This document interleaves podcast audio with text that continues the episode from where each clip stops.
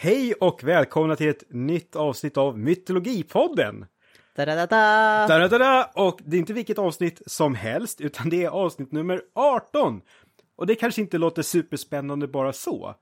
Men det här avsnittet är inte som alla andra avsnitt. Nej, det är två saker som är speciella.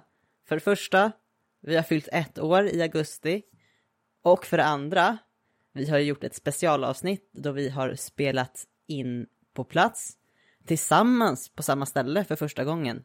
Inte suttit på ett digitalt avstånd, utan vi var och spelade in på Birka i Mälaren. Det var ju en jättekul upplevelse, och det är därför det här avsnittet dessutom är lite sent, för att vi ska ha tid att redigera och komplettera det avsnittet som vi spelar in då. Ja, och då blev det till och med 3 saker som var utöver det vanliga. Ja. Vi spelade in tillsammans och vi var på ett speciellt ställe. Och vi fyllde år. Precis. Så. 3 saker. Precis. Ja. Nej, men det var ju jätteroligt. Och sen så känns det också lite så här att vi bryter den fjärde muren nu, eller fjärde väggen, vad heter det? Ja, den fjärde väggen. I och med att vi nu vi pratar om någonting vi redan har spelat in. Ja, det är första gången som vi gör så. Har du sett tv-serien The Mighty Boosh? Nej. För det är ganska fristående avsnitt. Men varje avsnitt inleds med att de står på en scen och berättar om det kommande avsnittet. Och det känns lite så nu.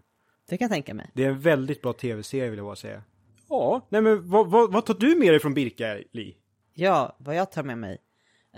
Förutom att vi hade lite teknikstrul som löste sig. Så att ni kommer kunna lyssna på det här avsnittet, som tur är. Så tar jag med mig att det är ju en fantastisk plats att åka till och besöka. Särskilt att gå runt på gravfältet kan jag rekommendera. Och så bara kul att samarbeta med nya människor. Mm. Du då? Ja, men jag vill passa på då att ni som lyssnar, att ni hör här att Li har redan nämnt 2 gånger att det var ett teknikstrul. Och ändå så har Li lyckats göra ett strålande jobb med att få det här att funka. Så bara så att ni förstår hur mycket Li lägger ner på det här och hur bra det blir. Så tack Li. Men också att det var att få vara där ute och jag fick ju, i och med att jag skulle vara där dagen efter också, så fick jag ju faktiskt sova över på Birka. Och sen så inför det så hade jag ju lite stressdrömmar. Jag tror inte jag berättade om den här stressdrömmen i själva podden. Kan jag bara dra den lite snabbt nu? Dra dina drömmar inför Birka-poddandet. För jag drömde att jag och Li satt på Birka och gjorde oss redo för att börja spela in. Och publiken sitter där och det är ganska mycket folk. Och plötsligt så ser jag att Diane Keaton sitter i publiken med sin stora hatt. Och jag blir jättestressad, för Diane Keaton kan ju inte svenska vad jag vet. Och i drömmen kan inte jag engelska, så jag lutar mig mot Leo så här, vi kör ju på svenskan då. Och jag bara tänker, vad Diane Keaton kommer att bli besviken. Och sen så var jag på riktigt nervös när vi skulle till Birka, att Diane Keaton skulle vara där just den dagen känns ju lite osannolikt. Men det var en person med en ganska stor hatt som var på båten samtidigt som jag, så jag tyckte att det var berättigat. Och sen så, i och med att jag sov över där på kvällen, då såg jag faktiskt lite mystiska skimmer när jag var ute och gick vid ett gravfält när det var mörkt ute. Så tack Birka och Strömma för att vi fick komma dit. Ja, fantastiskt kul. Och vi hoppas att det här kan bli en favorit i repris. Ja. Och tack Frida från Birka som riggade så mycket runt omkring oss och bjöd in oss och hjälpte oss och sådär. Stort tack. Ja. Men ska vi dra igång själva avsnittet? Ja, mycket nöje.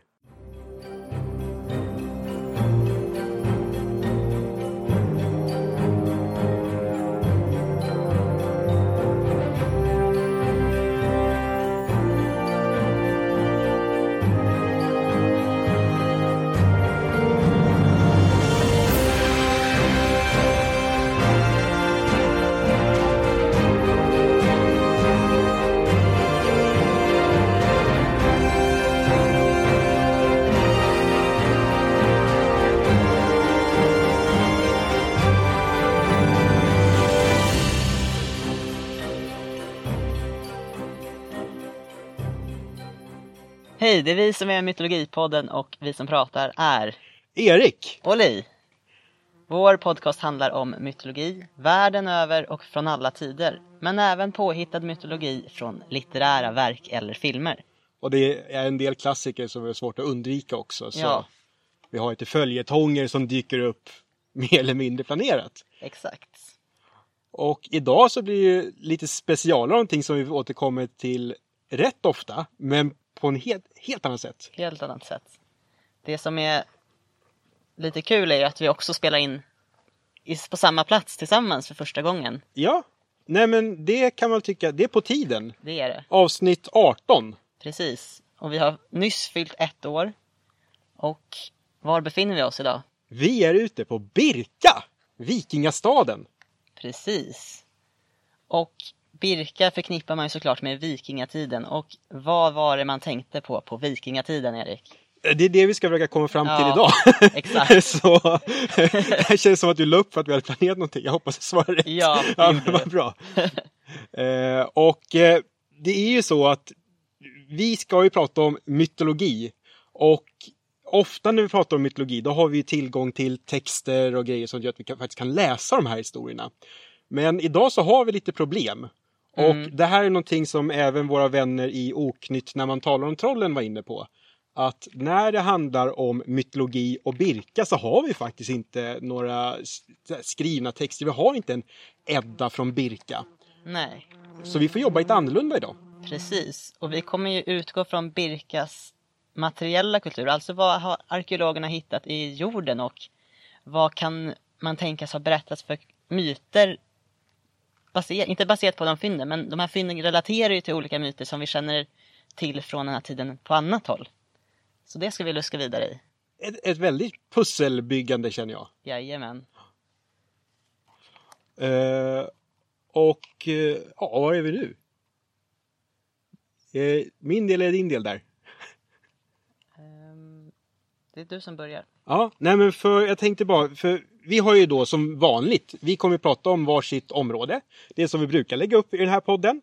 Men bara här i inledningen så tänkte jag ge mig på lite olika vägar till att förstå hur en mytologi på Birka skulle kunna se ut och vad vi har för små källor i alla fall. Mm. Och där inledningsvis så är det ju så att de skrivna källor vi har är framförallt från västnorden. Det är isländska sagor och det är eddorna som skrevs ner på Island. Och vi får tänka att de här historierna återspeglar ett västnordiskt sätt att se på mytologi. Och det gör ju att vi kan inte bara utgå från att det var exakt samma sak som var i Östskandinavien, till exempel här på Birka. Men vi har lite texter ändå som är inne på hur läget kunde vara här i krokarna. Till exempel så skriver Adam av Bremen. Han träffar en dansk som har varit i Sverige. Och det här handlar ju då framförallt om Uppsala. Men i Uppsala, där är det tydligen så att de har ett tempel. Och i det här templet, då finns det statyer föreställande Oden och det är Thor och det är Frej eller Freja. Men där de västnordiska källorna pratar om att Oden är den viktigaste så är det istället Thor som sitter i mitten i gamla Uppsala, enligt Adam Bremen. Mm. Så det är en sån lite intressant skillnad. Sen en annan viktig text, speciellt när man pratar om Birka, det är ju då Ansgarskrönikan eller Vita Ansgari som skrevs av Ansgars efterföljare Rimbert. Och där får vi en liten inblick i hur kulten på Birka skulle kunnat se ut. Och det är det som vi pratade i ett avsnitt om förut också. Mm. Att de har den här kulten efter en död kung som hette Erik. Och jag ska inte alls få storhetsvansinne av att jag är nu Erik ute på Birka, men jag ska försöka bete mig någorlunda. Sen så finns det ju arkeologiska fynd som jag åkte förbi Helgö på vägen hit med båten. Mm. Där finns det ju spännande grejer. Det är en viktig plats. Det ligger dig nära om hjärtat. Ja, jag skrev ju min B-uppsats om lite spännande fynd från Helgö just. Ja. Du vrider dig för mycket. Ja, förlåt. Tack. Men på Helgö, där finns det ju den här lilla statyetten med en man som sitter i lotusställning typ. Ja, och det är en buddha-statyett från Svartvalen tror jag den heter, i Pakistan. Och då, den här statyetten ska ha gjorts på typ 500-talet, så det är långt innan den hamnade i jorden här uppe. Men ändå, man har haft någon typ av förhållningssätt till den här och jag tror att det är din biuppsats som du faktiskt påpekar att det är en annan statyett som sitter på lite samma sätt. Ja, det är ju en statyett av Frey som sitter lite med benen i kors. Och den känner nog de flesta igen. Och att man då tolkar den här statyetten som Frey, det är ju inte att det står Frey med runor på något så här jättetydligt praktiskt sätt. Utan det är en karl som sitter där sprittsprångande naken förutom ett armband och en mössa. Mm. Han har ena handen på sitt skägg och sen så har han sitt kön väldigt synligt. Ja. Och det här är någonting som beskrivs då i skrivna källor att det är så Frej avbildas, så det är så man gör den kopplingen. Och sen så finns det en massa ortnamn som gör att vi skulle kunna förstå lite mer om hur kult och mytologi såg ut i Östskandinavien på vikingatiden. Men jag har en liten favorit som jag tänkte ta upp. Mm, och vad är det för något? Ja, och det är ju så att i de här, det finns många olika sagor. Det finns isländska familjesagor och sådär. Men så finns det också hjältesagor. Och i sagan om Ragnar Lodbrok, som ju nu är en världskändis. Genom tv-serien Vikings. Precis. Och i den där sagan, som då tv-serien Vikings till viss del bygger på. Då har Ragnar en kompis som heter Östen.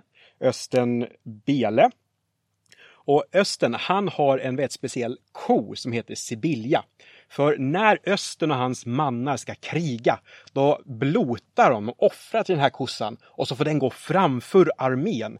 Och när den här kossan muar, då blir fienden så skräckslagen som börjar slåss med varandra istället. Det är ju väldigt praktiskt om man ska slåss med några. Oerhört praktiskt, man behöver inte göra det själv liksom. Nej. Och det här är då någonting som... Östen, han var kung här i Svealand. Och det här kan vara typ bara ett coolt element i en större berättelse. Eller så har det funnits någon typ av krigskossakult här i krokarna. Och jag vet inte hur vi skulle kunna hitta några andra belägg för det. Tills vi hittar en kossa med krigsutrustning. Men... den ser jag fram emot. Ja, kom ihåg vad ni hörde det först. Men det var inte det som jag hade tänkt att ha som min stora grej här idag. Ska vi ge oss på själva Birka-kopplingen? Birka-kopplingarna. Ja. Börja med ditt. Jag börjar med mitt. Ja. Och det jag ska fokusera på, det är en viss typ av smycken och avbildningar som har hittats på Birka, men också andra ställen. Och det är då avbildningar av kvinnor. Man ser dem stående i profil. Och ibland så håller de ett horn i sin hand, ett dryckeshorn får vi tänka. Och det kanske mest kända exemplet här från Birka, det är då den här berömda öronsleven. Och för de som inte vet vad en öronslev är så behöver man inte gissa jättelänge. Det är tyvärr exakt vad det låter som. Det är då en föregångare till bomullspinnarna man har för att klia sig i öronen. Och då är det en sån öronslev här från Birka som just har en kvinna som håller i ett dryckeshorn avbildad på sig. Och det här är då ett sånt vardagsföremål som någon har lagt resurser på att göra så fint som möjligt. Och de här kvinnorna, de dyker upp på flera olika ställen. De dyker också upp på gotländska bildstenar. Och då, det är det som är en ganska viktig nyckel till att komma närmare till vilka de där kvinnorna egentligen är. För på gotländska bildstenar, då ser man här och där hur kvinnorna står just i relation till krigare. Och det kan vara att de ser ut att välkomna krigare. Det finns en känd avbildning där det sitter en karl på en 8-bent häst. Och så står den här kvinnan framför och håller ett dryckeshorn. Och det är ju då därför som de här tolkas som valkyrior. Just det. Och valkyrior är en av de mer fantasieggande gestalterna eller varelserna som finns i den fornnordiska mytologin.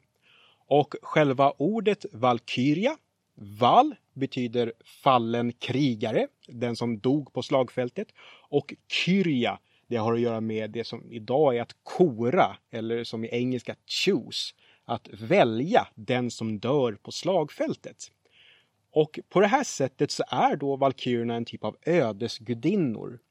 Och i mytologin så är det så att det är Oden som sänder ut de här valkyrierna till slagfälten för att välja de bästa krigarna som ska dö. Och när de dör, då tar valkyrierna med sig dem till Valhall, som då är de fallna krigarnas hall.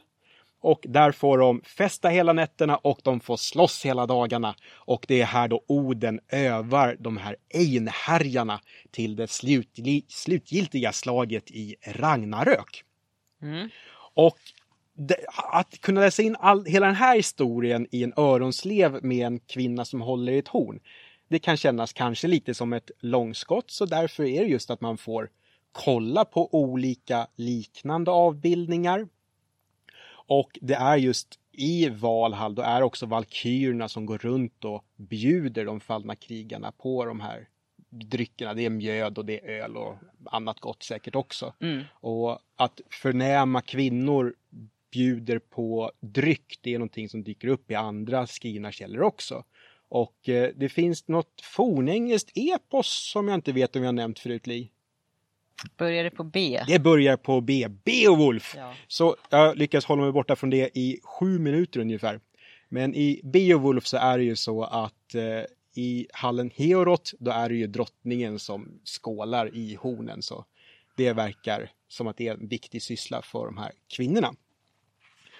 Men jag tänker att det går att rota rätt mycket mer i valkyrernas relation till Birka. Och då tänker jag först att vi ska reda ut lite vilka valkyrerna är i andra historier också. Det låter rimligt att börja där. Ja, men, ja, tack. Att vi får definitionerna i första hand. Ja, men precis. Och det finns ju ett gäng där kända valkyrior, och kanske den mest kända det är Brynhild. Och hon dyker upp i Äldre Eddan, hon dyker upp i Völsungasagan och sådär. Hon kan ibland heta Sigdrifa, hon som driver på segern, ett bra valkyrienamn. Men i en Edda-dikt, Helreid Brynhildar, Brynhilds resa till Hel, då har hon dött, spoiler alert. Men i den dikten då pratar hon lite om hur hon blev en valkyria, hur hon invigs i någonting. För hon är 10 vintrar när hon och 8 systrar de svär eder till en ung prins. Så det är inget man föds till helt enkelt? Det är någonting man blir. Ja. Och det är så att det antyds i olika historier just att valkyrerna kommer ur fina släkter, för de beskrivs på ett sätt som också återfinns i just hur man beskriver, vad ska jag säga, rika människor. Mm. Om man tittar på Rikstula i Äldre Eddan, just hur de beskriver då Jarl och hans släkt, så är det just det. Ljust hår och de är snygga och sådär. Mm. Och det är så valkyrerna också blir beskrivna. Och en känd valkyria med fin bakgrund, det är Trud, som är dotter till Thor själv. Det kan vara att de är samma person i alla fall, men det skulle ändå peka på schysst bakgrund. Men när de här valkyrierna väl är valkyrior, de verkar inte delta i striden själva, utan det är framförallt att de styr striden, de väljer ut vem som ska dö, och de kan också vara de som skapar konflikten som gör att folk vill strida. Mm. Så lite krigshetsande. Ja, lite krigshetsande, ja. Absolut. Och även fast det var det här mest kända exemplet Brynhild, hon hamnar i massa historier med Sigurd Fafnesbarn, och sen så gifter hon sig med en annan. Allting är jättesorgligt och tragiskt. Men annars så är det ju att valkyrior är ganska singellivet i deras grej.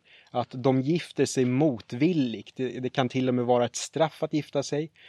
Det finns i en historia om smeden Regin är det väl. Ja, någon smed i alla fall. Och då är 3 stycken valkyrier som mer eller mindre kidnappas och gifta sig. För valkyrier har den här egenskapen att de kan skifta hamn, verkar det som. Att de kan förvandla sig själva till svanar. Och då en dag så står det 3 stycken valkyrier och spinner lintråd och tagit av sig de här svanhamnarna. Och då är det 3 killar som passar på att ta svanhamnarna, och då kan inte valkyrierna fly, och då tvingas de att gifta sig. Så på så vis, de är mer kopplade till krig än hemmet. Men när de väl är i en hallmiljö så fyller de ändå funktionen av en husfru på något sätt. Så lite De har en inte helt tydlig könsidentitet kan jag uppleva. Okay, ja. Och det passar ju också bra just med att de är kvinnliga gestalter i en krigsmiljö. Ja.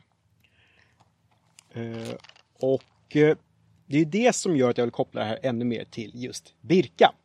Ja, vad har du för spår nu? För här på Birka finns det just en grav med vad som DNA säger är en kvinna. Just det. Och så är det då massa krigargrejer. Och jag tror att har man haft ögonen öppna på Birka de senaste åren så har det här nog inte gått någon förbi. Nej. Jag ser till och med en t-shirt just nu på en person som sitter här och lyssnar som har den här graven avbildad på också. Så vi har liksom överallt runt omkring oss. Det finns massa artiklar att läsa online. Det är en sån grav som man först har tolkat automatiskt om det här är en man just för att det var krigarutrustning i graven. Ja. Och sen så då var en osteolog som tittade på det här, en skelettexpert, och så började så här, nej kanske inte är en snubbe, det är någonting som inte stämmer. Och sen så tog man då DNA 2017 och kunde bekräfta att det var kvinnligt DNA. Alltså då att det är XY-kromosom blir det väl. Men den här krigaren är begravd i närheten av Birkas garnison, det här huset där krigarna verkar ha hängt. Mm. För även fast det hittas mycket krigsföremål i gravar på Birka så finns det då ett speciellt hus där man hittar mer vardagskrigsföremål. Det verkar vara som att det är där krigarna hängde. Mm. Och när man har byggt den här garnisonen då är det också så att man har deponerat spjutspetsar i stolphålen. Och Oden, han är ju spjutguden. Så det verkar som att själva garnisonen är kopplad till Oden på något vis, krigarkult. Och sen så har vi då den här könlös eller bortom könen krigargestalten som är begravd alldeles i närheten. Och på sistone har man ju kallat den här Birka-krigaren för en sköldmö, som då är också någonting som dyker upp i skrivna källor som en krigande kvinna. Men jag är lite inne på att man ska se den här personen som en valkyria istället. Eftersom att den här personen inte har några våldsamma skador på sitt skelett. Personen har varit utanför striden men är ändå beväpnad som en krigare. Och personen har också begravts med spelpjäser. Någonting som brukar tolkas som ett sätt för rika människor att öva upp ett strategiskt tänkande i strid. För om man är den som styr trupperna, då är man ju också den som väljer vem som ska dö på slagfältet. Just det. Så tänker jag. Mm. Och det här är ju någonting, det här kommer mer och mer nu att man faktiskt tittar på vapengravar på lite andra sätt. Och här bara för några veckor sedan kom det ju nya resultat från Finland. Där en grav från Suntaka, min finska är som vanligt uttalet tar vi sådär. Ja. Ja. Men där är då en grav som har tolkats som att det skulle kunna vara en dubbelgrav. För det finns både kvinnliga smycken men också jag tror det är två svärd. Två svärd, precis. Bland annat ett av mina favoritsvärd från vikingatiden. Det är oerhört vackert. Mm. Alltså det här har jag tyckt om i flera år så det är inte bara nu. Mm. Lite hipster. Mm. Innan det var coolt. Innan det var coolt, exakt. Men nu har man då kollat på den här graven mer noggrant. Det verkar inte vara en dubbelgrav utan det finns bara spår av ett skelett och det skelettet har XXY-kromosom och är då intersex och beskrivs som icke-binär i den här rapporten. Så jag, och återigen att det här skulle kunna vara valkyror som någonstans bortom manligt-kvinnligt, tänker jag. Och nu kommer jag då ge mig på ytterligare ett långspår som jag kom på i natt. Okay. Så det här har inte vi hunnit prata. Det här är improviserat. Så det här, nu Li. Och för då börjar jag kolla på lite kända valkyrior. Ja. Och det är då Freja som ses som valkyriernas ledare. Och Freja är då den mest förnäma av asynjorna. Även fast hon är en av vanorna så beskrivs hon ändå som bra i deras ett. Och i Grimnis mal, Grimnes sång, då står det då på fornorska. Folkvanger är in niondi, en thar Freja där räder. Sessa kostum i sal, halvan val, hon kyss kvärjan dag. En halvan Odin A. Och det här då att Folkvang är den 9:e världen där Freja råder över sätena. Hälften av krigarna väljer hon varje dag och Oden äger hälften. Och det här kopplar ju Freja direkt till de fallna krigarna och hennes roll som valkyria. Och det här kan ju dels tolkas som att hon har ett eget krigardödsrike, Folkvanger. eller att det är hon som väljer dem som Oden sen äger. Så det finns lite spelrum för det där. Men i en kortare historia som finns gömd i en isländsk saga. Det här är någonting jag hörde hos min hjälte Jackson Crawford. Yeah. Då är det så att i den historien då är Freja och Oden, då är de ett par. Men Freja, hon är ju inte helt monogam hela tiden. Och hon har en affär för att få ett vackert smycke. Och för att straffa Freja, då gör Oden så att han tar det här smycket och säger att hon bara får tillbaka det om hon lyckas få 2 stycken kungar att kriga och dö.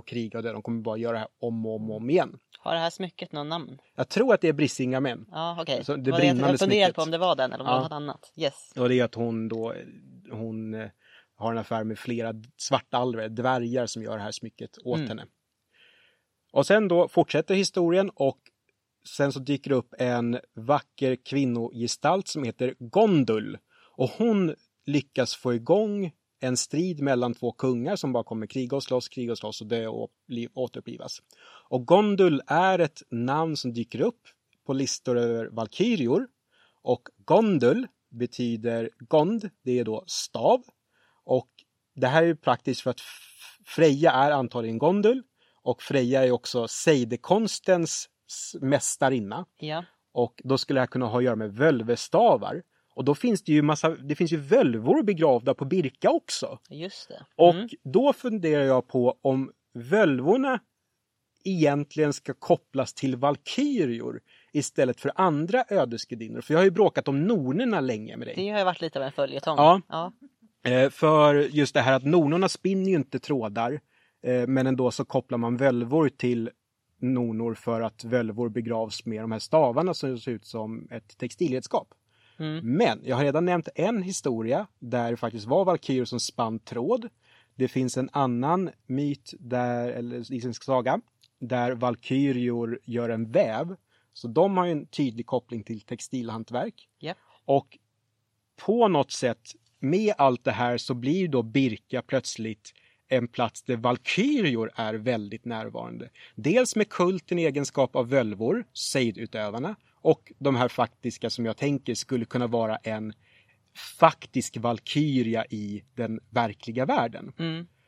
Och Jackson Crawford, han tog också upp att i fornengelska så finns ordet valkyria och där betyder det också bara häxa, vilket också skulle då kunna vara en koppling mellan de här spåkunniga och valkyrior. Och jag har en sista spaning på det här också. Och det är, jag läste Linda Wolanders blogg. Hon är ju mycket aktiv här ute på Birka.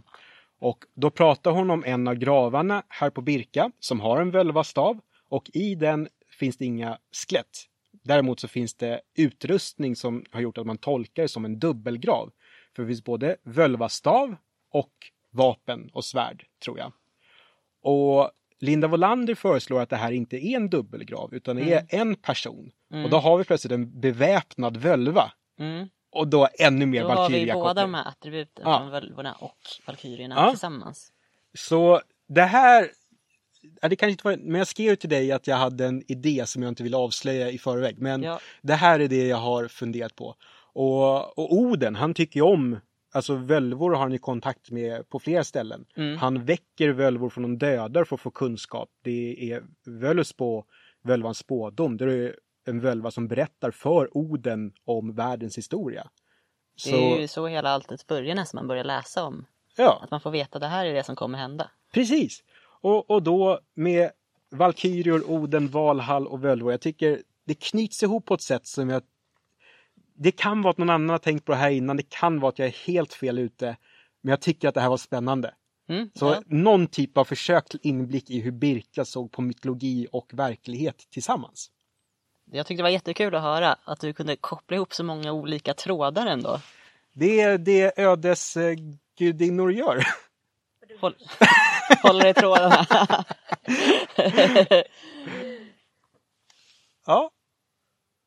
Ja. Aj, det var väldigt uttömmande, jag har knappt några kommentarer. Det var fantastiskt. Men vad kul, för jag har ju då tänkt på det här Jag har vaknat mitt i natten och tänkt på det här också. Och jag har inte haft en aning om det här är rimligt överhuvudtaget. Nu kan jag andas. Mm. Ska jag ta och prata om min del? Jag dricker vatten så länge. Gör det. Och jag har ju valt att då prata baserat på ett särskilt fynd här från Birka. Eller det är snarare två stycken besläktade fynd i Birka. Och det handlar om den så kallade Birkadraken. Under Hjalmar Stolpes utgrävningar i Svarta jorden 1870 så hittade man en gjutform av täljsten i form av ett drakhuvud. Och det har troligtvis då använts för dräktnålar, det här drakhuvudet. Och i 2016 när man gjorde en undersökning i Birkas hamnområde hittade man ett gjutet drakhuvud som överensstämde då med den här gjutformen. Det finns även andra fynd av drakhuvuden här från Birka, till exempel en annan sorts gjuten drakhuvud och ett mindre drakhuvud snidat i trä från en kammargrav.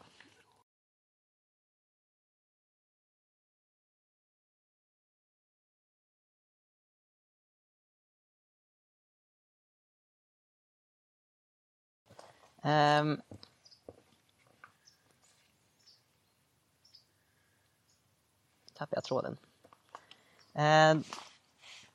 Och det som är lite knepigt nu med drakar just är att alla är ju kanske inte helt överens att det alltid är drakar det rör sig om, utan ormar kan det ju också röra sig om.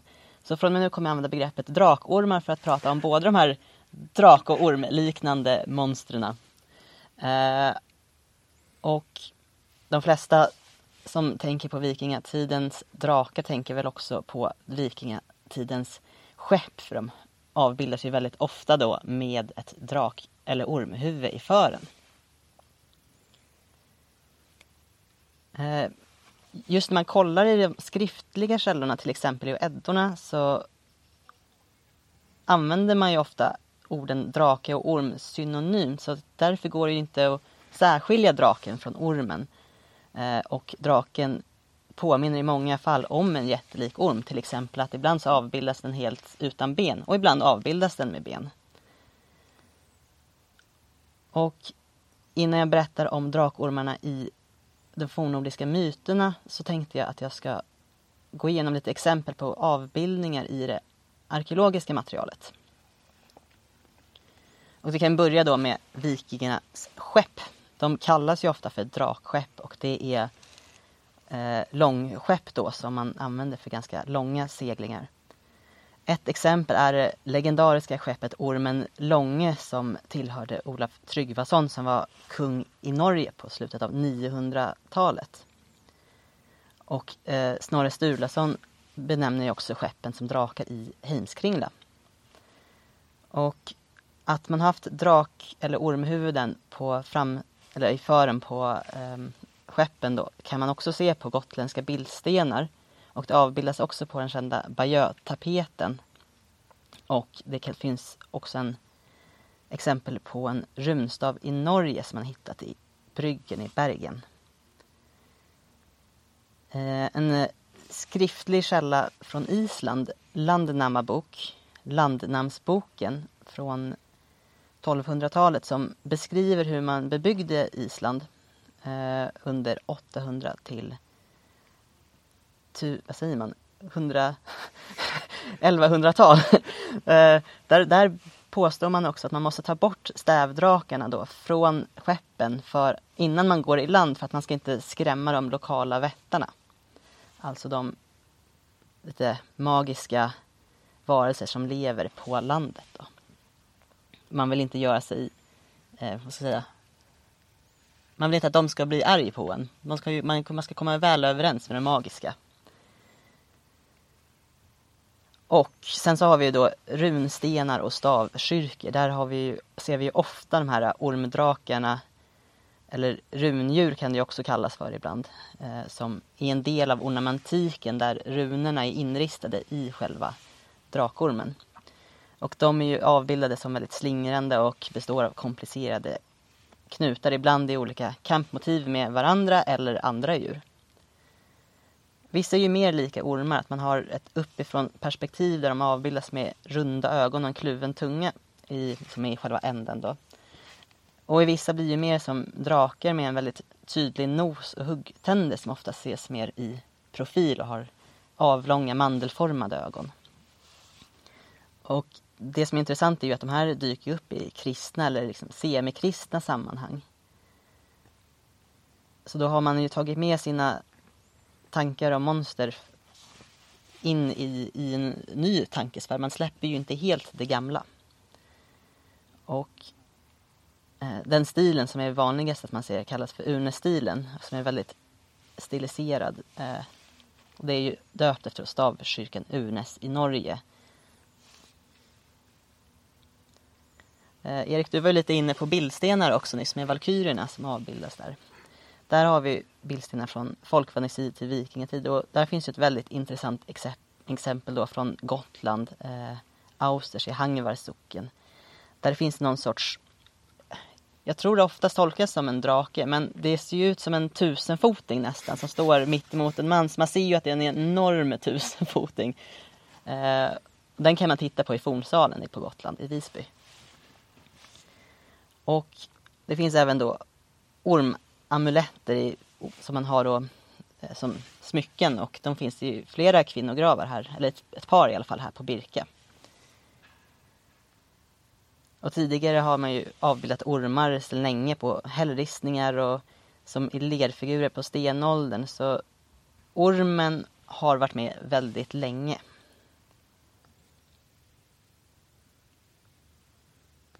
Och om vi då ska gå över till själva myterna då, så kan man säga att i Norden så är ju drakarna väldigt ormlika, till skillnad från vad man brukar avbilda i mer den här europeiska kristna heraldiska bildvärlden, där de har stora vingar och eldsprutande och har ofta flera ben också. Men här i Norden så är ju själva drakormarna mer att man tänker mer på att de har gift, att de biter och man kan dö av deras ätter. Men sen har de också en väldigt stark koppling till vatten. Och själva uppkomsten till de här är ju ganska osäkert fortfarande. Men ofta, det är ju över hela världen så är ju stora reptilliknande väsen eller gudar, ja, de finns ju överallt och går väldigt långt tillbaka i tiden. Vi har ju bland annat pratat om mesopotamiska gamla monster som Tiamat, den här havsgudinnan som en sorts urgud. Men även om det är liksom ett universellt väsen så är det ganska svårt att sätta likhetstecken mellan de här olika drakarna över hela världen. Jag tror att man får säga att det är ganska stor skillnad på drakar från Kina och drakliknande väsen. Vi vet ju inte om de har tänkt på dem som drakar i Sydamerika till exempel, de här befjädrade ormliknande varelserna. Men vad är det vi har då här i Skandinavien? En av de mer kända är ju Nidhögg, draken som ligger och tuggar på Yggdrasils rötter. Och i Snorres Edda kan man ju då läsa om att det finns fler ormar som ligger under asken Yggdrasil. Och där har vi bland annat några som kallas för Goin och Moin, som är Grafvitnes söner, Gråback och Grafvölund, Offne och Svaffne. Och de gnager också på trädets grenar. Så att det är, oftast har man bara hört talas om Nidhögg, men det verkar som att det finns fler drakormar under Yggdrasil. Rörigt. Det är det. Och i den poetiska eddan, så i Valens spådom, så står det så här. Det här är Erik Brates översättning. Där såg hon i strida strömmar vada menedige män och förmod fredlösa, och den, en annans hustru, hemligt lockar. Där sög Nidhögg de dödes kroppar. Vid undret slet männen, veten i mer och vad. Så det antyder ju då att Nidhögg typ i hel, i underjorden, även på något sätt straffar de fredlösa och männen och som man inte, ja, de som hamnar i hel helt enkelt. I Poetiska Eddan, i sången om Griner, kan man ju också läsa om de andra som lever i Yggdrasil. Vi har ju då ekorren Ratatosk som ränner upp och ner för Yggdrasil. Och där bor även en örn i toppen, och örnens ord springer Ratatosk ner med till Nidhögg. Så att han blir som en meddelande, vad säger man? Messenger. Fast bara för trollkommentarer. Ja, precis. Budbärare, ja. Så heter det. Precis, tack.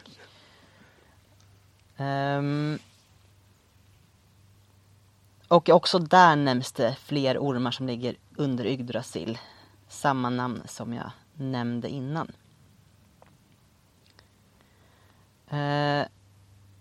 Även i Poetiska Eddan i Valanspådum, så i en av de sista verserna, så benämns det något som verkar vara ett andra Ragnarök. Gudarna har redan, liksom, asarna gått under, Oden är borta. Vi har de här nya som ska styra, och Balder och Höder som ska bli de nya asagudarna som ska styra. Men då skrivs det så här: då kommer dunklets drake flygande, en blank orm nedifrån från Nidafjällen. I fjädrarna bär och flyger över slätten Nidhögg lik. Nu ska hon sjunka. Så Nidhögg dyker ju upp som den nya undergången som ska hota de nya gudarna.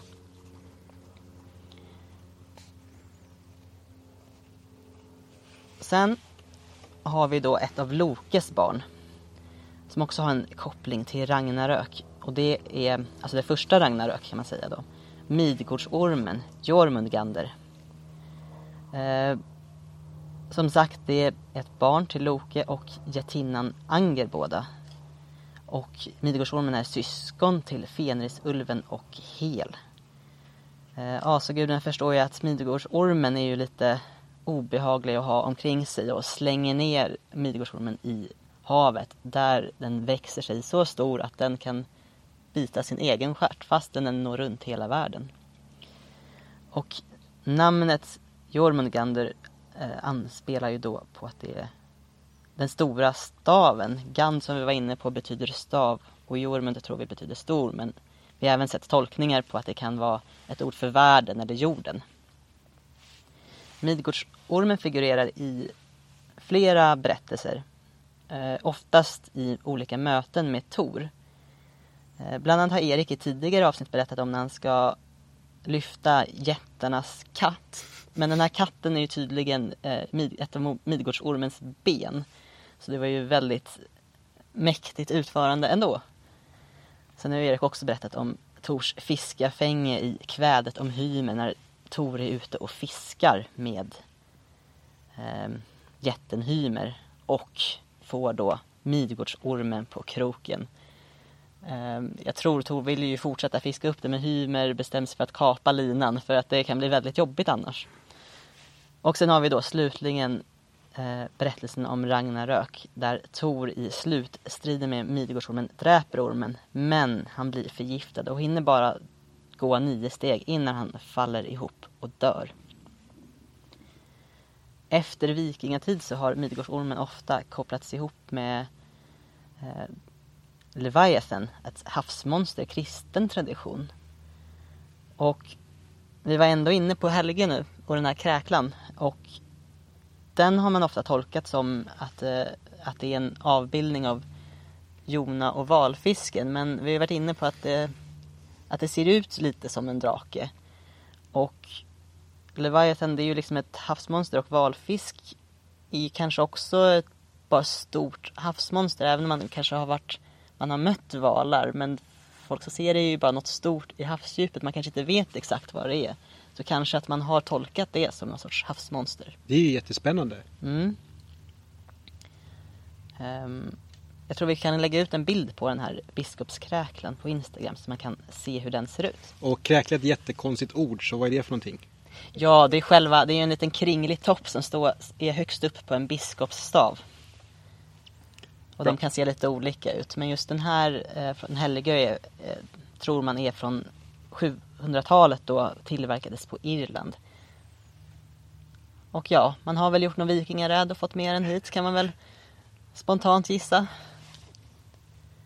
Och det är ju inte hur de just på Helgö har lagt ner de här redskapen som varit viktiga på andra platser också. Mm. Och den här Buddha-statuetten och den här kräklan, de har man ju deponerat i samma hus. Så att de låg väldigt nära varandra. Så här, just med Midgårdsån har vi då den här kopplingen till havet och vattnet. Och man ser ju Midgårdsormen på olika runristningar, bland annat...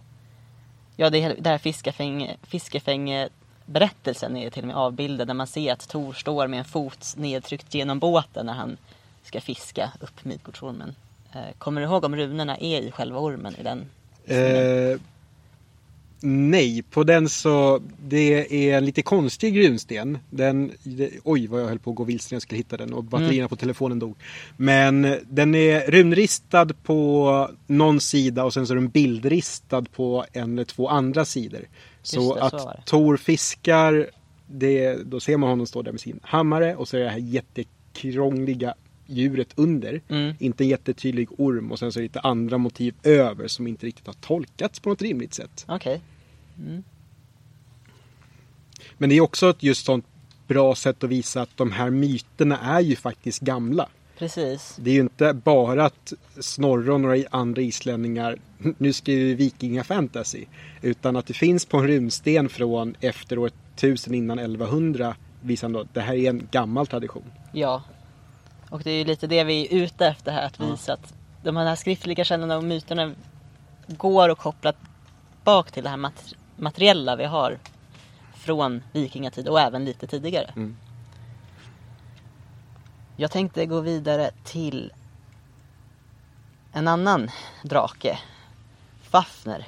Och Fafner dyker upp i Völsungasagan som man kan läsa om bland annat i den poetiska Eddan. Fafner är son till Reidmar och har två bröder som kallas Regin och Utter. De tolkas ofta som dvärgar. De är trollkunniga. Men det speciella här är ju att de är hamnskiftare. Brodern Utter förvandlar ju sig till en utter och blir vid ett tillfälle dödad av Loke. Och det hela mynnar ut i någon sorts släktkonflikt mellan den här fadern och bröderna om en guldskatt när Utter är död. Fafner, han dödar sin far som inte vill dela med sig av skatten. Men sen vill ju Fafner inte dela med sig av skatten till sin bror Regin. Och Regin tar då hjälp av hjälten Sigurd för att försöka döda Fafner. Fafner, han har förvandlat sig till en drake och vaktar då den här guldskatten. För att göra en lång historia kort så dräper Sigurd Fafner genom att gräva en grop. Och när Fafner då rör sig över gropen så hugger Sigurd till med svärdet. För Sigurd har ju lagt sig i gropen. Och sen steker han ju då drakens hjärta över en eld. Och för att han ska känna på hjärtat om det är färdigstekt så bränner han sig och suger på tummen och får i sig lite av drakblodet. Och det som händer då är att han förstår plötsligt vad fåglarna säger. Det finns ju en magisk kraft i det här blodet. Och fåglarna, de försöker ju varna Sigurd då för att Regin, han kommer ju försöka förråda Sigurd. Så Sigurd dräper Regin också. Så här har vi då en drake som tidigare beskrivs som en giftsprutande drake. Men han talar ju också med Sigurd, så att det är inte bara ett monster, det är någon med tankar och, som kan kommunicera. Och... också lite anmärkningsvärd är just att det kan vara en dvärg eller någon sorts magisk person som byter skepnad.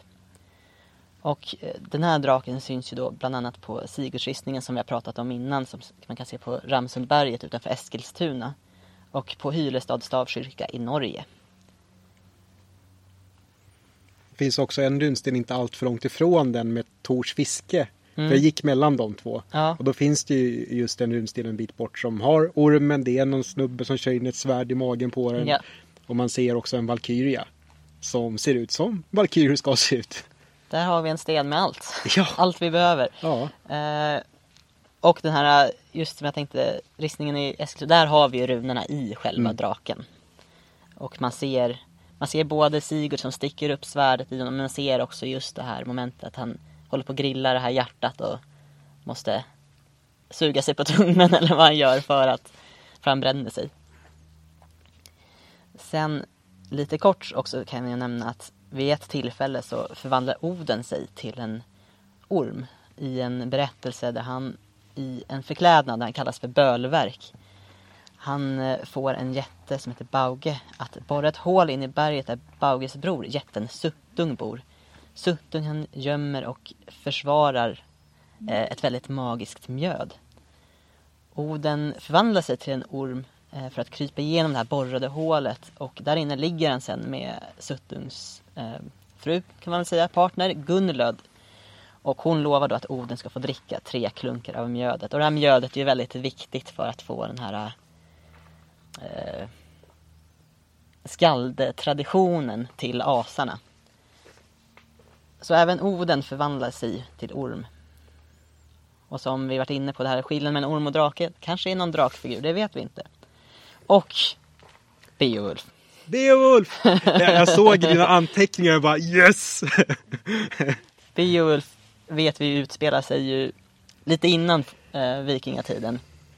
Och i den så berättas ju då om en drake som Beowulf slåss mot på äldre dagar. Han besegrade ju draken men stupar. Och jag tänker inte säga så mycket mer om det, för Beowulf kan man lyssna på om ett annat avsnitt vi gjort som heter Beowulf. Och det är också ett ganska kort och lätthanterligt avsnitt, så det kan man ta... det kan man ta på en väldigt lång promenad. Ja, vad är det? 2 timmar och 20 minuter. Ja. Ja. Alltså, får jag bara flika in här att när du började prata om Fafner, då satte sig en trollslända här framför oss. Och vad heter trollslända på engelska? Dragonfly. Dragonfly! Allting går ihop. Ja. Ja. Jag kan upplysa om att det simmade en snok i vattnet bakom er när du pratade om... Va? Va? Vi har välproducerad podd. Det kommer ormar när man pratar om dem. Ja, om det inte hördes här i mikrofonen så är alltså, vi har ju vatten bakom oss och det är en snok som har simmat bakom oss nu. När man talar om ormarna. Ja, ja. När man talar om ormarna, precis. Ja. Så jag tänkte bara... Det här är som när det börjar åska, när vi pratade om åska för ett år sedan. Ja, vi pratade om åskguden Ukko. Ja. Och så började det åska. Ja. Det var... Vi får sluta prata om Ragnarök nu. Ja, det gör vi. Men jag ska bara lite snabbt bara sammanfatta drakormarna. Här har vi ju varelser som är både lite goda och onda. För de kan ju ses just med drakskeppen att de kanske var lite beskyddande på något vis. Och... onda, det är ju magiska, jobbiga makter och undergång som man måste försöka värja sig ifrån. Magiska, kraftfulla varelser. Och de symboliserar liksom både liv och död. Och det har ju ofta med den här just ormkopplingen att de ömsar skinn, att de återföds och dör. Och det här med gift och ätter som är väldigt farligt. Förvandlande egenskaper. Vi har även varit inne på att de bor under marken eller i hav. Våta, kalla platser. Och det är ju även kopplat till den här kosmologiska anknytningen Nidhögg vid världens rötter och Midgårdsormen som liksom omsluter världen och är där och kommer egentligen med slutet. Man kan väl säga att döden är ju oundviklig. Och det står de för på något vis. Ja. Hårt. Så var det att leva på vikingatiden. Ja. Nej, men de tankarna kring de här varelserna av liv och död blir ju alltid närvarande.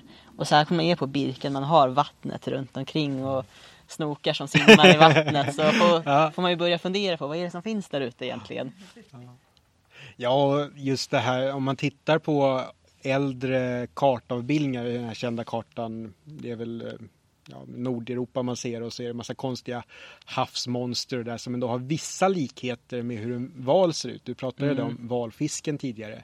Att om man är ute i en båt på vikingatiden och så kommer det en val, och det kan vara en tumlare eller någonting större. Jag tror inte man är jättekaxig då när det börjar skvalpa. Och när jag kommer hem så kommer jag helt klart säga att det var ett havsmonster som var en orm. Precis. Det är lite som fiskeberättelser. Men det var ju en sån fisk, men egentligen... Så mellan ögonen. Ja, precis. Precis. Så. Nej, man ska inte underskatta en sån sak. Nej, exakt. Jag hade också ett litet spår innan vi avslutar. för nu börjar det bli slut på tiden här, att man har ju förmodligen här på Birka inte bara pratat om lokala myter och så. Man har ju sett i många olika fyndgravarna här att det är fynd med ursprung bland annat öst om Östersjön. Till exempel Finland och det slaviska området och Baltikum. Till exempel särskilda ringspännen från Finland och en särskild typ av keramik som kallas för Östersjökeramik. Så vi måste också även lägga in en disclaimer här att det finns ju även myter från andra håll än just Skandinavien som kan ha berättats här på Birka, för att antingen att folk härifrån har varit där borta och hört saker, men man har ju även, som vi vet, tagit trälar hit som har kommit med egna berättelser, handelsmän och så vidare. Och även giftermål med personer från andra håll. Så till exempel i Östersjökeramiken så vet man att den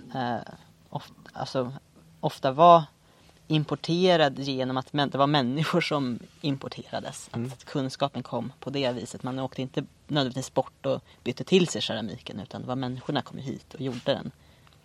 Och det är ju en mer avancerad keramik än den inhemska vid den här tiden. Så det är som att köpa en märkesväska av ett märke som finns någon annanstans, men står det Made in Birka sen. Kanske det, ja något sånt. Och med alla de här olika människorna kommer berättelser och idéer. Men eftersom vi inte har så gott om tid så får vi hänvisa att ni som är mer intresserade av myter från andra sidan Östersjön kan lyssna på vårt avsnitt om finsk-ugrisk mytologi och Kalevala. Också ett lätt och kort avsnitt. Ja. Några avslutande tankar? Nej, jag tänker lite mer just det här att det finns ju att... Ja, men det är just det här vi jobbat med, att det går ju ofta att knyta mycket myter bakåt. Ja. Och just det här Ragnaröksmyten, det är ju någonting som folk har sagt, ja men det kan vara kristen påverkan och sånt där. Men enligt den nyaste tolkningen av då rökstenen som är samtida med Birka, så är det ju att rökstenen kan handla om och referera till historier som faktiskt finns i mytologin också. Så det är också någonting som knyts ihop så över tid och rum. Och det finns Ledbergstenen har ju också Ragnarök på tiden. Den är visserligen efter år 1000 men ändå gammal. Så det finns mycket som verkligen kan göra att vi kan börja närma oss Birkabornas mytologi. Även fast det finns jättemycket vi kanske aldrig kommer kunna veta. Ja, precis. Kom en korp där också. Nej, det var en annan fågel kanske. Vi säger att det var en korp, för ni kan inte se det. Det här är en podd. Kan ha varit en fiskmås. Okej. Så vad tycker du, Birka, vad är din relation till Birka? Birka, det här är ju en känd plats. Ja. Populärt besöksmål. Precis. Hur många gånger har du varit här? Det här är min 3:e gång på Birka. 3:e gången, ja. Första gången var när jag var 11 med skolan. Det var jättekul. Såg en arkeologisk utgrävning för första gången. Forskningsgrävning. Uppe på den här garnisonen som du har pratat om. Och sen var jag här förra sommaren. Ja. Det var roligt. Och du då? Jag har varit på Birka i snart en timme. Det här är mitt första besök på Birka. Och jag får bara säga att jag äntligen är här. Och vi kan... När man säger att man är arkeolog, folk säger då, då har du varit på Birka va? Nej, det har jag ju inte. Så det är skönt att jag äntligen har kommit hit. Men när jag då beklagar mig över det här i sms-kontakt med min pappa på båten hit, då sa han ju det att Erik har ju väntat länge på att komma till Birka, men Birka har väntat längre på mig. Så jag tänker att nu är det här gjort. Jag kommer komma hit igen. Och jag ska vara här i ett helt dygn nu. Ja, för du har ju ett till poddande att göra med ditt jobb. Vad heter den? Vikingapodden. Vikingapodden, rätt och slätt. Krångla inte till det. Nej. Och det här var ju väldigt spännande. Jag har suttit och pratat om ett av mina favoritämnen från när jag var typ runt 10 år gammal. Och det är drakar. Och sen kommer man hit och gör det som arkeolog på Birka. Det är ju... Ja. Dröm som går i uppfyllelse kanske. Det känns som att vi gör det där folk sa när man var liten, när man pratade om sina drömjobb. Och så säger folk, nej det där kan det inte bli. Ja, men det går. Det går. Kommer jag aldrig få vara barnvakt, för jag kommer bara få där barndumma idéer. Men med det så vill vi ju ge ett stort tack till Birka, Vikingastaden och Strömma som bjöd in oss. Jättekul. Och tack Frida som springer runt här och fixar till oss också. Ja. Och så tack till vår publik här som stöttar bra. Tack. Jättekul. Och tack till alla er som lyssnar på andra ställen också. Ja, och er som tittar där. Jag glömt bort den. Hej! Det är en kamera där. Ja, hej. Tack för det. Och tack alla ni som har hängt med i ett år. Ja. Tack du. Du har hängt med i ett år. Tack för att du ville hänga med ett helt år. Ja. Och var kan man hitta oss? På internet. Facebook, Mytologipodden. Instagram, Mytologipodd. Ja, och sen så har vi en hemsida, mytologipodden.com. Och så finns vi där poddar finns. Typ Spotify, iTunes. Acast och massa poddappar där det bara går att söka. Ja. Och gå gärna in och följ. Gå in och följ, kommentera, skicka frågor. Så hoppas vi att få podda igen här på Birka. Ja! Det här var jättekul. Vi ses nästa år. Gör vi. Tack och hej. Tack och hej. Tack. Oj.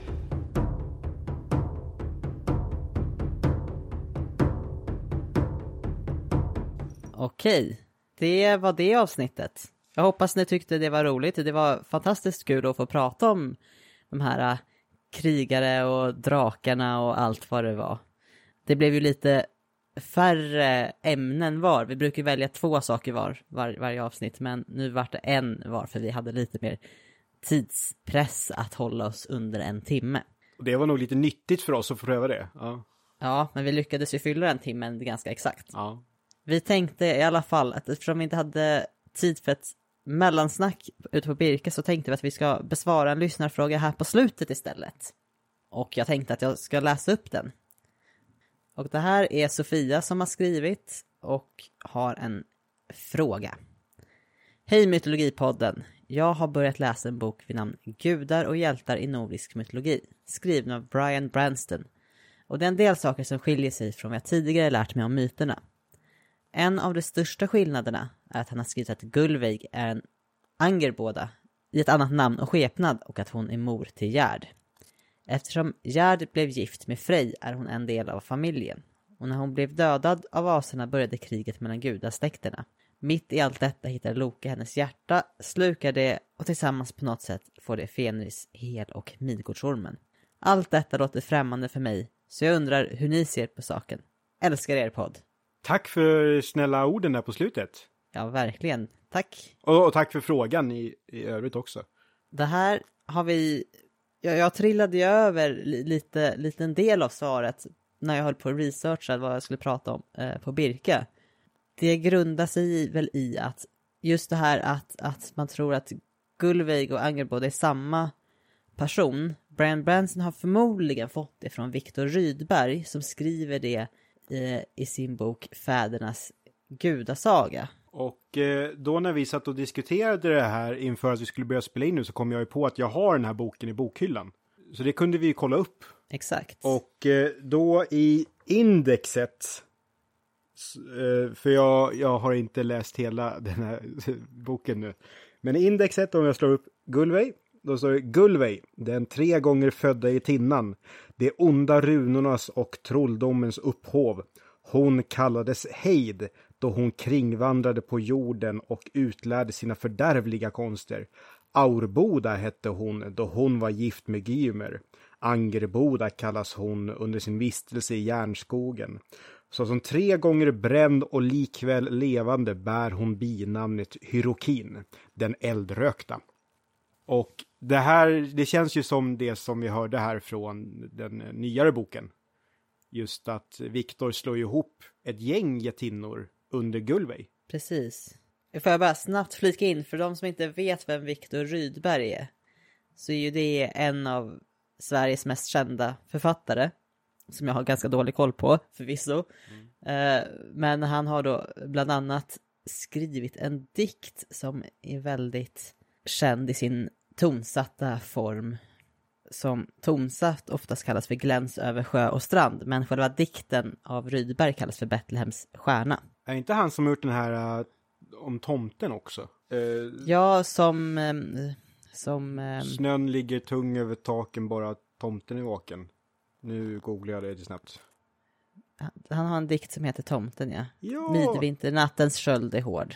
Jajamän. Ja. Och det var de som, den dikten illustrerades av Jenny Nyström, och det är ju hennes illustrationer av tomtar som har verkligen format vår bild om hur jultomten ser ut här i Sverige. Vad allting bara hänger ihop här. Det finns en svartvit filmatisering av den här dikten också, som den ligger ute på en stor videosida på internet. Och jag tycker, alltså den är lågmäld och rätt trevlig på vissa sätt. Kanske inte har åldrats 100% på alla sätt, men ändå. Jag tittar på den nu i jul i alla fall. Men det är hon det var inte det frågan handlade om. Ursäkta. Nej, men nu, vi ville bara, för att de som inte kanske visste vem Viktor Rydberg var. Så jättebra. Har ni fått den lilla bakgrunden. Men tillbaka till jättinnorna. Vi har ju dock kollat upp lite mer runt det här. Och bara inledningsvis så reagerar jag väl på att Hyrokin räknas som Gullvej. Och Hyrokin, det är hon är då jättinnan som kommer och hjälper till vid Balders begravning.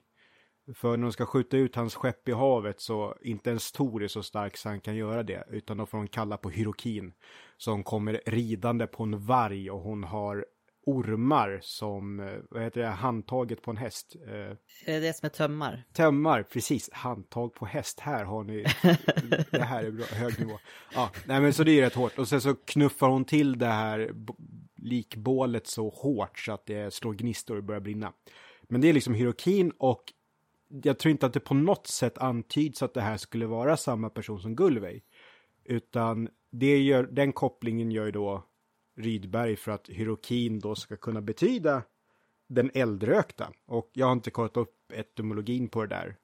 Utan Gullveig, hon nämns i Völuspå, Völvans spådom, som att hon bränns 3 gånger. Att hon bränns 3 gånger, det ska ske inför kriget mellan asar och vaner. Därför har det ju också tolkats som att den här Gullveig skulle vara en van istället för då en jättinna som Rydberg säger. Och där såg ju du också ett annat förslag på vem Gullveig skulle kunna vara samma person som. Ja, och det är Freja som är väl den mest kända av vanorna tillsammans med Frej då. Alltså Rydberg, han har ju utifrån det material som vi har pratat om att det är ganska motsägelsefullt och fragmentariskt, har ju gjort en röd tråd. Ja. Och det är väl därför han har slagit samman några, för att det ska bli en bättre story, men också kanske tänkt att det här känns lite rimligt för honom. Och sen så vet jag inte riktigt hur forskningsläget är om det nu. Det vet inte jag heller. Men jag tror just den här boken Gudar och hjältar i nordisk mytologi av Brian Branson, den har väl några år på nacken också. Ja, det var nog en utgåva av den som var ett av mina tidiga möten med nordisk mytologi. Hade någon solblekt bok som låg hemma hos farmor och farfar som var kul att bläddra i. Den är rikt illustrerad. Bilderna känner jag nog igen, men jag tror inte jag läst den. Men den författaren Brian Branson lär ju då ha kanske läst någon som har skrivit någonting baserat på Rydbergs teorier om att här är samma. Vad heter skådisen i Breaking Bad? Bryan Cranston. Det är inte samma person. Nej, det var bara ett B och ett C som skilde sig där, tror jag.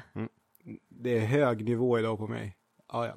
Nej, men och sen så var det ju också det där det som i frågan att Loke äter upp den här personens hjärta. Just det, den detaljen. Och det känner jag igen från. Jag har fått en fråga på jobbet om det här citatet förut. Och jag kände inte till det innan. Så jag tror att det dyker upp i lite olika, ska jag säga, böcker om nordisk mytologi.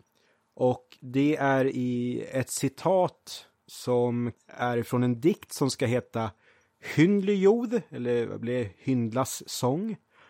Och det är från någonting som kallas för Völuspå hinskamma, den kortare Völvans spådom. Någonting som bara citeras i Snorres Edda, har jag för mig. Där sägs det väldigt konstigt ur kontext att Loke äter hjärtat av en kvinna.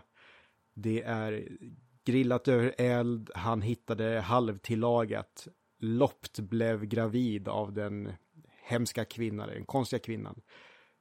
Som från varje typ av troll på jorden kommer. Lopt är ett annat namn på Loke. Och det är ju inte främmande i Lokes natur att bli gravid. Han har ju varit gravid med, han är mamma till Sleipner också. Men jag tror tyvärr inte att det finns någon mer text som är kopplad till det här. Och det är ju så, framförallt med Snorres material, att han citerar ju massa saker där vi inte har hela grejer. Förutom de gånger då han citerar någonting ur den poetiska eddan. Mm. Och det här är jättespännande att Loke äter ett hjärta, blir gravid och sen så därifrån kommer alla monster. Verkligen, ja. Och det blir ju verkligen att glänta på dörren eller nästan höra ljudet på andra sidan dörren av den mytologiska värld vi antagligen aldrig kommer kunna ta del av. Mm, så är det. Och att de två eddor vi har och lite annat är säkert en bråkdel av det som en gång har berättats. Jag vill också bara passa på just det här med att Loke äter hjärtat, så är ju det är ju en av då John Bauers kända illustrationer till Viktor Rydbergs bok. När han står och håller i hjärtat och ser väldigt finurlig ut. Mm, ja! Det har jag aldrig riktigt kopplat varför han gör det. Och då kan det ju säkert vara så då att Rydbergs text har ju inspirerat många andra författare säkert. Mm, och sen har kanske John Bauers bilder vidare använts. Och då går man ju till boken de var publicerade i. Mm. Och då kommer man i kontakt med den texten och så vidare och så vidare. Vad krångligt. Hoppas att det var ett tillräckligt ja, intressant svar. Bryan Branston är en del i hur den här berättartraditionen fortsätter, så kan vi säga. Och på samma sätt som det var i forntiden så fanns det säkert olika varianter av myterna också. Väldigt fin avrundning, Erik. Tack. Det är så jag brukar förklara varför vi inte ska vara sura på en viss typ av superhjältefilmer som har en anknytning till nordisk mytologi. Att om vi åkte tillbaka till vikingatiden och sa, okej, cool story bro.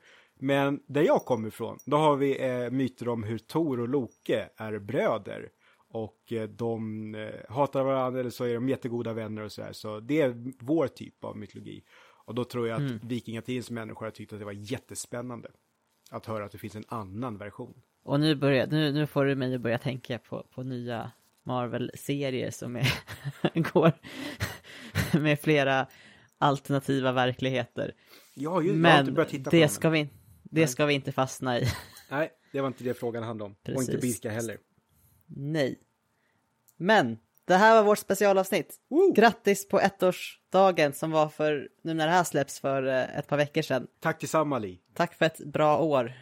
Med mycket poddande, mycket myter och fler kommer det bli.